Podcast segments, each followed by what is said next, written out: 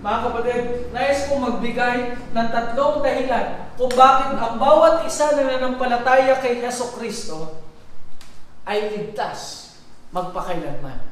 Meron mga nagtatanong, Brother Mark, hindi ko tiyak eh. Kasi nagkakasala pa rin tayo, di ba? Nagkakasala pa rin ako, may mga nagagawa pa rin akong uh, masama. Hindi kalooban ng Diyos. Mga kapatid, ito po ang sasabihin ko sa iyo. Unang bagay, number one, ang kaligtasan ng Diyos ay regalo niya sa iyo.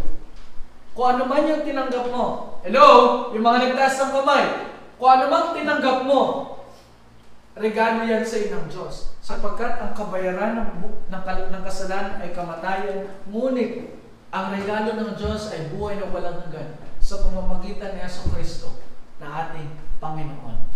John chapter 10, pangalawang bagay, mga kapatid, pangalawang bagay kung bakit ikaw ay ligtas at ligtas magpakailanman. Una, may regalo sa iyo ang Diyos. Kapag ka nagkasala ka, hindi siya bigay bawi, Joanna. Nababawiin niya yon pagkatapos niyang ibigay. Hindi, binigay niya sa iyo, pinangako niya sa iyo na ikaw ay maliligtas magpakailanman. Kapag nagkasala ka, hindi ka na maaagaw ng kasalanan ni Satanas sa kanya. Pwede kang pagsabihan ng Diyos, pwede kang disiplinahin ng Diyos. May mangyayari sa iyong hindi maganda, pero huwag mong hihilingin yun.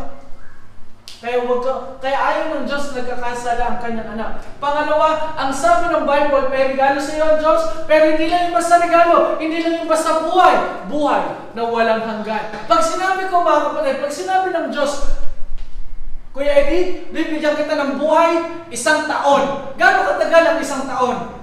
Isang taon, di ba? Jaja, pag binigyan kita ng buhay, sampung taon. Gano'ng katagal ang sampung taon? Tagal yun. Sampung taon. Amen po ba? Nito, pag sinabing bibigyan kita ng buhay, 100 years. Gano'ng katagal yun? Ang haba nun. Brian, bibigyan kita ng buhay, 1,000 years. Wow. Ang tagal nun! Amen po ba? Pero itong tatanong sa inyo, gaano katagal yung buhay na walang hanggan? Gaano katagal? Yung ibinigay sa iyo ng Diyos na walang na buhay, eh, Brother Mark, nagkakasala pa rin ako. Opo, pero yung buhay na espiritu mo ay mabubuhay na magpakailanman. Habang buhay ang relasyon mo na sa Panginoon, habang buhay na ngayon na meron kang connection sa Diyos. Eh, Brother Mark, nagkakasala ako eh. Eh, di paglang putol yun, hindi, hindi na walang hanggan yun.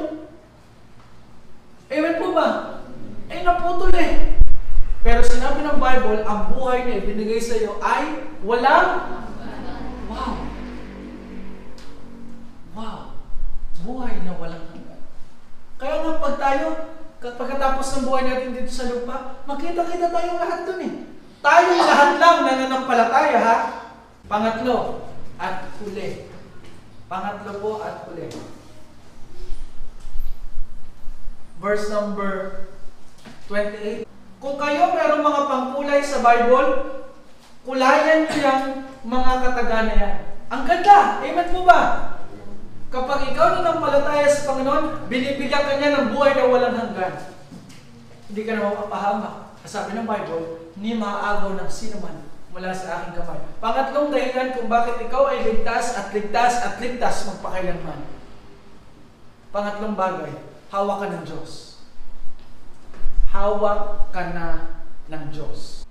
Sapagkat ako ay nakatitiyak na hindi ang kamatayan ni ang buhay, ni mga anghel, ni mga pamunuan, ni mga kapangyarihan, ni mga bagay sa kasalukuyan, ni mga bagay na darating, ni ang kataasan, ni ang kalaliman, ni ang anumang ibang nilalang ay makakayang ihiwalay tayo mula sa pag-ibig ng Diyos na na kay Kristo Jesus na ating Panginoon. Anong makakahiwalay sa iyo sa Diyos, Joanna?